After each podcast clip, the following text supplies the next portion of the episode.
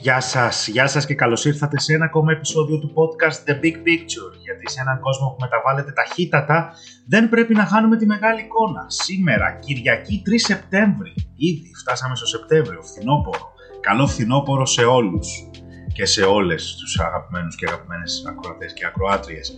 Και φτάσαμε ίσως στο 23ο επεισόδιο της σειράς, στο οποίο θα μιλήσουμε για την Τουρκία, ξανά για το αγαπημένο μου θέμα, την Τουρκία, αλλά θα την προσεγγίσουμε από ένα διαφορετικό, από ένα διαφορετικό πρίσμα. Ε, θα μιλήσουμε για την Τουρκία ως τον διαχρονικά επιτίδια ουδέτερο. Ωραίος τίτλος, έτσι, ωραίος τίτλος, η αλήθεια. Λοιπόν, α, αυτό το θέμα το έχω αρκετό καιρό στο μυαλό μου και ειδικά παρατηρώντας, από την, ειδικά παρατηρώντας τη συμπεριφορά της Τουρκίας το τελευταίο 1-1,5 χρόνο από την έναρξη της ρωσικής εισβολής στην Ουκρανία. Κάτι που επαναλαμβάνεται κατά τη γνώμη μου, πάβει να είναι σύμπτωση. Οπότε εδώ μιλάμε για ένα μοτίβο της τουρκικής εξωτερικής πολιτικής, η οποία αρέσκεται να πατά σε δύο βάρκες ταυτόχρονα. Και φαντάζομαι όσοι παρακολουθούνται τα τεκτενόμενα στην Ουκρανία, στη Ρωσο-Ουκρανική σύραξη, καταλαβαίνετε τι εννοώ ότι η Τουρκία πατάει σε δύο βάρκες ταυτόχρονα. Η μία, η μία βάρκα είναι η Ρωσία, η άλλη βάρκα είναι η Δύση, οι Ηνωμένες Πολιτείες. Τώρα, πώς αλλιώς, αφού φαίνεται ότι το πάθημα του Πρώτου Παγκοσμίου Πολέμου, όταν και η η Τουρκία, η τότε Οθωμανική Αυτοκρατορία, τάχθηκε με τους ιτημένου και είχε ως αποτέλεσμα αυτό να διαλυθεί η παραπέουσα Οθωμανική Αυτοκρατορία. Ήταν παραπέουσα έτσι κι αλλιώς τότε. Ε, αυτό το πάθημα τους έγινε μάθημα, φαίνεται, και το εφάρμοσαν στον Δεύτερο Παγκόσμιο Πόλεμο με μαεστρία. Βέβαια, τότε στο προσκήνιο δεν ήταν ο, ο Ερντογάν, ήταν ο Ατατούρκ και ο Ινονού. Οι δύο τους μάχονταν για την πολιτική επικράτηση στο εσωτερικό της Τουρκίας τότε, στο δεύτερο παγκόσμιο πόλεμο, η διεθνή συγκυρία ήταν λίγο διαφορετική. Οι Γερμανοί είχαν μόλις προσαρτήσει τη Ρινανία χωρίς ουσιαστική αντίδραση από την κοινωνία των εθνών, τον τότε Οργανισμό Ενωμένων Εθνών. Ε, και η, η συγκυρία ήταν ευνοϊκή προκειμένου να επανακτήσουν τον απόλυτο έλεγχο των στενών οι Τούρκοι. Έτσι, γιατί υπήρχε το προηγούμενο α, με τη Ρινανία και τους Γερμανούς. Τον οποίο έλεγχο των στενών οι Τούρκοι τον είχαν απολέσει με τη συνθήκη της Λοζάνης το 1923. Τώρα, οι Βρετανοί είχαν φοβηθεί, είχαν θορυβηθεί από την άνοδο της ναζιστικής Γερμανίας τότε. Μιλάμε λίγο πριν το, πρώτο παγκόσμιο, πριν, λίγο πριν το δεύτερο παγκόσμιο πόλεμο. Έτσι, δεν βρισκόμαστε σε πόλεμη κατάσταση. Μιλάμε για το παιχνίδι, το Game of Thrones λίγο πριν. Να το πω και λίγο πιο χιουμοριστικά. Λοιπόν, α, οι Βρετανοί είχαν φοβηθεί την άνοδο της ναζιστικής Γερμανίας και θέλησαν να τα βρουν με τους Τούρκους. Παραχωρώντας σε αυτούς τον απόλυτο έλεγχο των στενών και συνάπτοντας μαζί τους συμμαχία. Να υπενθυμίσω ότι η Λοζάνη το 23 ουσιαστικά έδινε τον, στο, τον έλεγχο των στενών σε διεθνή. ήταν για την διεθνή επιτήρηση τα στενά. Δεν ήταν αποκλειστικά τουρκική αρμοδιότητα. Τώρα, η συμμαχία αυτή φυσικά, οι Βρετανοί δεν κάνουν τίποτα που δεν τους συμφέρει. Έτσι. Αυτή η συμμαχία θα εξυπηρετούσε τα βρετανικά συμφέροντα, γιατί θα παρεμπόδιζε τη σοβιετική επέκταση στη Μεσόγειο. Σας θυμίζει κάτι, την ανατολική πτέρυγα του ΝΑΤΟ, φραγή Ελλάδα, Τουρκία προς την έξοδο της Ρωσίας. Είναι η ίδια πολιτική. Συνεχίζεται έτσι, να ξέρετε. Λοιπόν, οι Άγγλοι θα εμπόδιζαν τη γερμανική οικονομική διείσδυση στην Τουρκία, η οποία έγινε στον Πρώτο Παγκόσμιο Πόλεμο, και θα προστάτευαν καλύτερα τη διόρυγα του Σουέζ με αυτόν τον τρόπο. Όμως τελικά οι Βρετανοί το ξανασκέφτηκαν και απέρριψαν αυτή την πρόταση, αν και οι Τούρκοι είχαν ανακτήσει ήδη τον έλεγχο των στενών με τη συνθήκη του Μοντρέ, χωρίς όμως να αναλάβουν καμία υποχρέωση έναντι της Βρετανίας. Οπότε με ένα σπάρο δύο τριγώνια για τους Τούρκους. Και οι Βρετανοί έμειναν με τα, με τα χεριά Τώρα, οι Τούρκοι άρχισαν να απαιτούν ολοένα και περισσότερα ανταλλάγματα εις βάρος φυσικά των γειτόνων τους. Σας θυμίζει κάτι αυτό, πάλι άλλη διαχρονική τουρκική εξωτερική πολιτική και στάση χωρίς όμως να είναι υποχρεωμένοι σε κάποια μεγάλη δύναμη και άργησαν να διαπραγματεύονται με όλους.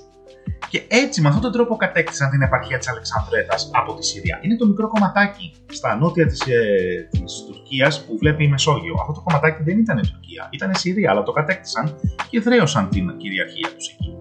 Τώρα, βρισκόμαστε πάλι λίγο πριν ξεσπάσει ο δεύτερος παγκόσμιος πόλεμος. Και όλοι τρέχουν, όλα τα στρατόπεδα τρέχουν να κερδίσουν την τουρκική εύνοια. Προσέξτε, Άγγλοι, Γάλλοι και Γερμανοί. Οι πρώτοι, οι Άγγλοι τους δίνουν δάνειο, κλασικά. Οι δεύτεροι υπογράφουν οι Γάλλοι σύμφωνο φιλίας και η τρίτη εμπορική συμφωνία. Τώρα, ο Ατατούρκ θα πεθάνει και θα τον διαδεχθεί στην προεδρία της και στην αρχηγία του τουρκικού κράτους ο Ινωνού. Και ξεσπά ο δεύτερος παγκόσμιος πόλεμος. Οι Γερμανοί στην αρχή είναι σαρωτικοί. Εντάξει, το ξέρουμε αυτό από την ιστορία. Και οι Αγγλογάλοι κηρύττουν πόλεμο. Κηρύττουν τον πόλεμο στις γερμανικές δυνάμεις. Τώρα, οι Τούρκοι, α, οι Τούρκοι θορυβημένοι γιατί οι Σοβιετικοί είχαν ήδη, επιτα... Ε, είχαν ήδη επιτεθεί στο μεταξύ στην Πολωνία, υπέγραψαν σύμφωνο, γιατί η Τουρκία πάντα φοβάται την Ρωσία ή την τότε Σοβιετική Ένωση. Οπότε θορυβήθηκαν από την επίθεση των Σοβιετικών στην Πολωνία και υπέγραψαν σύμφωνο αμοιβαίας βοήθειας με τους Άγγλους και τους Γάλλους. Τώρα, παράλληλα, οι Τούρκοι ανησυχούσαν για την επεκτατική Ιταλία, όμως οι Γερμανοί τους καθησύχαζαν και εκεί ίσως έχουμε την πρώτη αναφορά θαυμασμού του Χίτλερ από τον Ινωνού, έτσι, φυσικά ο Χίτλερ θαύμαζε τον, τον Ατατούρκ, έτσι, να το σημειώσουμε και αυτό. Τώρα, η Τουρκία φοβόταν την Ιταλία, όμως δεν έδωσε εγγύηση στην Ελλάδα αν η τελευταία δεχόταν την Ιταλική επίθεση παρά την πίεση των Άγγλων και των Γάλλων. Προσέξτε, οι Τούρκοι διαχρονικά προσπαθούν να κερδίσουν τα πάντα χωρίς να υπόσχονται τίποτα ότι θα πραγματοποιήσουν από τη μεριά τους, σαν δική τους υποχρέωση. Τώρα. Γιατί; Γιατί ήταν αποφασισμένοι να κερδίσει η Τουρκία όλους να κερδίσει από όλους μάλλον οφε, ωφελήματα μέσα στη μεγάλη αναταραχή. Κάτι παρόμοιο συμβαίνει και σήμερα, έτσι. Όχι ακριβώς το ίδιο, αλλά βρισκόμαστε σε μια μεγάλη αναταραχή. Και σκεφτείτε τι κάνει η Τουρκία, έτσι. Προσπαθεί να κερδίσει ανταλλάγματα από όλους, χωρίς ουσιαστικά να δεσμευτεί σε κανένα.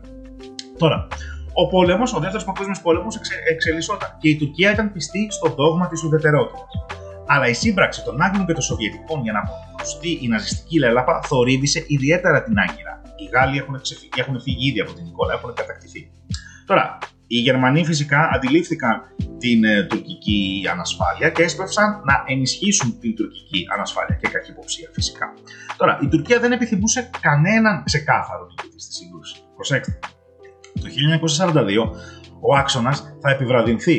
Όμως όλοι συνεχίζουν να καλούν την Τουρκία να ενταχθεί στο στρατόπεδό τους. Ναι, το 1942 οι δυνάμεις του άξονα, η Γερμανία δεν σαρώνει, επιβραδύνεται λίγο η, η κατακτητική τους ορμή. Τώρα, η τουρκική ηγεσία προκειμένου να τα έχει καλά με όλους, κλασικά, συζητά και με τους Γερμανούς και μάλιστα τροφοδοτεί τη γερμανική πολεμική μηχανή και δίνει πληροφορίες για τους Σοβιετικούς αλλά και, και για τους Άγγλους. Και συνομιλεί και με τους Άγγλους. Έτσι. Μιλάει με όλους, τα έχει καλά με όλους. Εν μέσω παγκοσμίου πολέμου. Προσέξτε. Τώρα, προφανώς αυτή η στάση συγκλίνει περισσότερο στην πλευρά των Ναζί, έτσι, γιατί δεν υπάρχει ξεκάθαρη ιδιαιτερότητα. Όταν βοηθάς βοηθάς δύο μέρη ταυτόχρονα, προφανώς η βοήθειά σου είναι πιο σημαντική στο μέρος που κερδίζεις. Τώρα, οι Τούρκοι προσέφεραν τις καλές τους υπηρεσίες τις καλές τους υπηρεσίες διαμεσολάβησης προκειμένου να τερματιστεί ο πόλεμος το 1942, αλλά η Βρετανία αρνήθηκε. Πάλι σα θυμίζει κάτι αυτό, πάλι η Τουρκία έχει προσφερθεί πολλές φορές να μεσολαβήσει μεταξύ Ουκρανίας και Ρωσίας κλείνω αυτή την παρένθεση με το σήμερα. Τώρα, οι επιδόσεις των Γερμανών στη Βόρεια Αφρική και στη σημερινή Ουκρανία τότε οδήγησαν τους Τούρκους στη σύναψη συμφωνίας για την αγορά όπλων με το Βερολίνο. Οπότε βλέπουν οι Τούρκοι ότι μάλλον η πλάστικα γέρνει υπέρ των Γερμανών, οπότε πάμε λίγο περισσότερο προς να συνάψουμε σχέσεις με τους Γερμανούς, με τους Ναζί που κερδίζουν. Τότε η τουρκική εξωτερική πολιτική δημιούργησε το δόγμα της ενεργούς ουδετερότητας. Τώρα, προσέξτε το αυτό.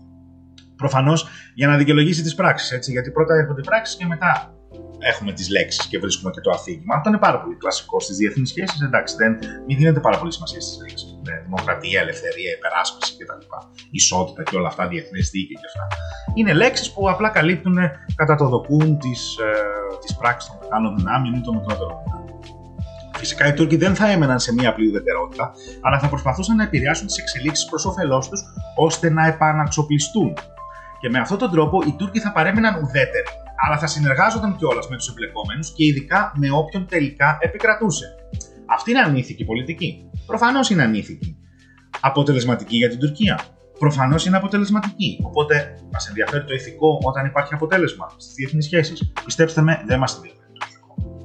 Τώρα, οι Τούρκοι συνεπώς συνεχίζουν, συνέχιζαν μάλλον τότε να παίζουν διπλό παιχνίδι με τους Βρετανούς και με τους Γερμανούς, κοιτάζοντας μονάχα το συμφέρον, μονάχα το συμφέρον τους ήταν άκρος ρεαλιστές αφού άρχισαν να συζητούν ανεπίσημα εδαφικά ανταλλάγματα για να προσφέρουν τις υπηρεσίες τους, είτε στους Άγγλους είτε στους Γερμανούς. Οι Γερμανοί προσέφεραν στην Τουρκία το Χαλέπι και μερικά νησιά του Αιγαίου, προσέξτε, ενώ περίπου οι τουρκικές αξιώσεις ισοδυναμούσαν με την αναβίωση της Οθωμανικής Αυτοκρατορίας, αφού οι Τούρκοι τι ζητούσαν. Ζητούσαν την Αλβανία, τη Βουλγαρία, τμήματα της Ελλάδας, την Αίγυπτο, τη Συρία, το Ιράκ και τμήματα της Σοβιετικής Ένωσης. Προσέξτε, μεγαλομανία για να ενταχθούν στον πόλεμο μαζί με τους Γερμανούς. Όμως, αυτός ο πόλεμος τελικά άρχισε να παίρνει, και ευτυχώς για την ανθρωπότητα, άρχισε να παίρνει δυσάρεστη τροπή για τους Ναζί, για τους Γερμανούς. Αλλά η Τουρκία εξακολουθούσε να αντιστέκεται στις Βρετανικές πιέσεις. Και φτάσαμε αισίω στα τέλη του 1943, όπου η Τουρκία ζητά από τους Βρετανούς έναν ολόκληρο στρατό από άρματα μάχης, μαχητικά και καύσιμα. Θέλαν οι Γερμανοί να εξοπλίσουν ολόκληρο τον τουρκικό στρατό.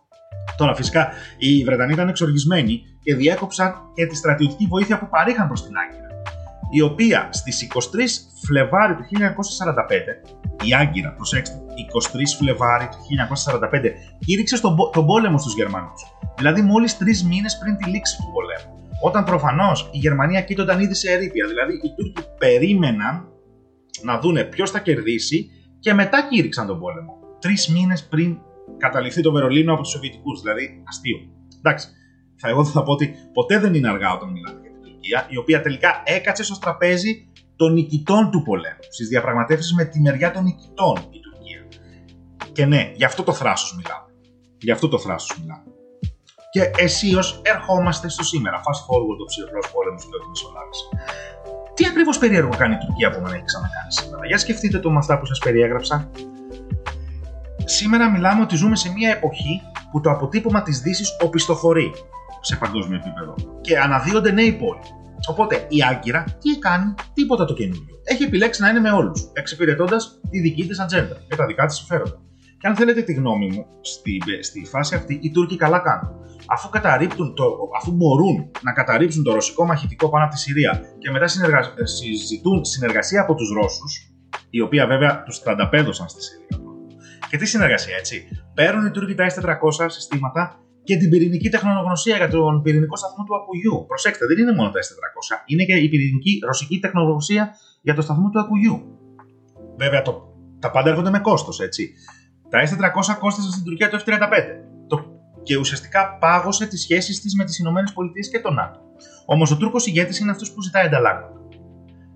Ζήτησε ανταλλάγματα από τη Φιλανδία και είδατε πρόσφατα από τη Σουηδία και από όλο τον ΝΑΤΟ στη σύνοδο του ΝΑΤΟ. Και από την Ευρωπαϊκή Ένωση ε, σε fast track ένταξη της Τουρκίας στην Ευρωπαϊκή Ένωση. Αντα, τρελά ανταλλάγματα έτσι. Ε, ενώ ταυτόχρονα μπορεί και μετέχει με, με, σε συνομιλίες και με τον Ρώσο και με τον Ιρανό πρόεδρο, οι οποίοι είναι δηλωμένοι εχθροί της δύσης. Τώρα, εννοείται ότι η Τουρκία έχει βλέψεις στην Ανατολή και στους BRICS, οπότε έβαλε στο σιτάρι της το ζήτημα της καταπάτησης των δικαιωμάτων των, των Ουιγούρων από τους Κινέζους. Ακούτε κάτι γι' αυτό, έχετε ακούσει κάτι, οι Τούρκοι που κόπτονται για τους μουσουλμάνους κατά τα άλλα, όχι τίποτα, γιατί φυσικά θέλουν να τα έχουν καλά και με τους Κινέζους οι Τούρκοι. Και προφανώς η ηθική μπροστά στο συμφέρον πάει περίπατο. Έτσι. Και δεν είναι άδικο γιατί ζούμε στο ρεαλιστικό κόσμο. Και αυτό γίνεται. Και θα πρέπει να διαβάζουμε και να ερμηνεύουμε τον κόσμο μας με βάση τον ρεαλισμό στις διεθνείς σχέσεις. Όχι με βάση τα συναισθήματα και το τι είναι ορθό και το τι είναι ηθικό. Τώρα, κατά συνέπεια, σήμερα η Τουρκία ονειρεύεται ακόμα την ανασύσταση του Οθωμανικού μεγαλείου και φαντάζει τον, φαντάζει τον εαυτό της ως την περιφερειακή και μεγάλη δύναμη διεκδικώντας συνεχώς από τους γείτονές της. Και να υπενθυμίσω εδώ, όχι ότι τα έχετε ξεχάσει, ότι έχει βάλει στη Συρία, απειλεί συνεχώς την Ελλάδα και την Κύπρο. Βέβαια τώρα έχουμε μια κάμψη αυτό το Ζούμε τις αλκιονίδες ημέρες. Αλλά μην γελιέστε, θα επανέλθουμε στα πρώτερα. Μην γελιέστε καθόλου. Έτσι, στην Κύπρο ήδη κατέχει το παράνομα το βόρειο κομμάτι και είδατε τι κάνουν και πώς απειλούν τις δυνάμεις του ΟΗΕ. Έτσι. Το, το είδατε τα επεισόδια που γίνανε στη, στην πράσινη γραμμή. Δεν έχουν το Θεό τους. Τώρα, αποφεύγει συστηματικά να ενταχθεί με την υπόλοιπη Δύση και να επιβάλλει κυρώσεις στη Ρωσία, ενώ όλο το ΝΑΤΟ τη έχει επιβάλει, και παράλληλα συνεχίζει και πουλάει drones στην Ουκρανία. Και θα δωρήσει κιόλας μερικά drone ακόμα στην Ουκρανία, στις Ουκρανικές ενόπλες δυνάμεις. Τώρα, συγγνώμη, η προσωπική μου άποψη είναι πως όπως στην παρούσα φάση η Τουρκία κλείνει περισσότερο στη Ρωσία, αν θα μπορούσαμε να πούμε ότι κλείνει περισσότερο στη Ρωσία, αυτή είναι μια ευκαιριακή σύμπραξη και όχι σταθερή συμμαχία. Γιατί η ιστορία μας διδάσκει και η ιστορία μας έχει δείξει ότι ε, η σχέση Ρωσίας και Τουρκίας είναι κατά βάση συγκρουσιακή. Οπότε μιλάμε για μια ευκαιριακή σύμπραξη, η οποία θα τελειώσει αργά ή γρήγορα. Αλλά αυτή τη στιγμή εξυπηρετεί τις επιδιώξεις της Άγκυρα.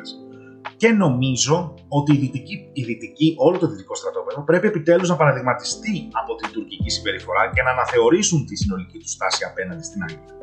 Ειδικά σήμερα που έχει αλλάξει εντελώς η αρχιτεκτονική ασφαλείας της Ευρώπης και η Τουρκία αποτελεί βαρύδι, ουσιαστικά είναι βαρύδι για τη συμμαχία.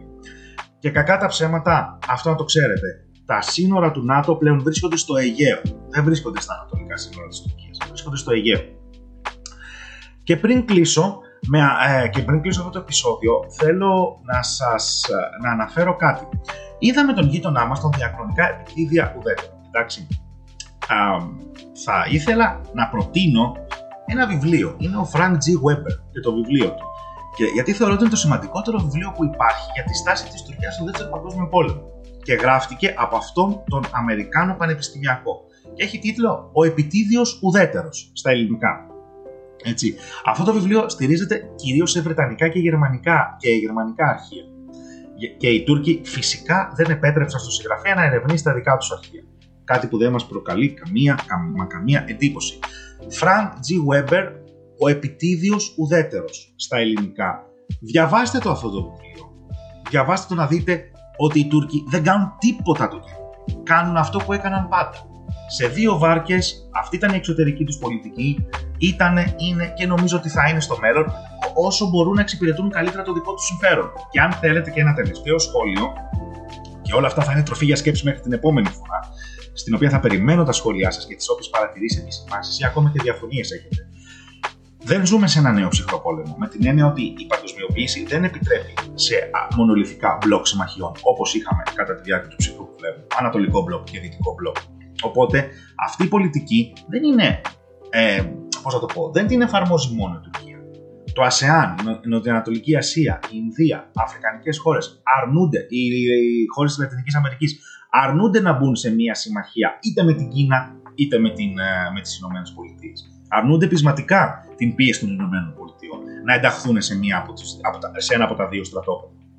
Γιατί σου λέει ότι ο κόσμος μας έχει αλλάξει και το συμφέρον του κράτους μου είναι να συνεργαστώ σε ορισμένους τομείς με τις ΗΠΑ και σε άλλους τομείς με την Κίνα. Δεν θέλουν κανέναν εχθρό. Οπότε η στάση της Τουρκίας προφανώς έρχεται και από την ιστορία. Δεν είναι, μοτίβο, είναι μοτίβο μάλλον, δεν είναι τυχαίο γεγονός ε, οι Τούρκοι θέλουν να τα έχουν καλά με όλους ώστε να αντλούν τα περισσότερα δυνατά ανταλλάγματα.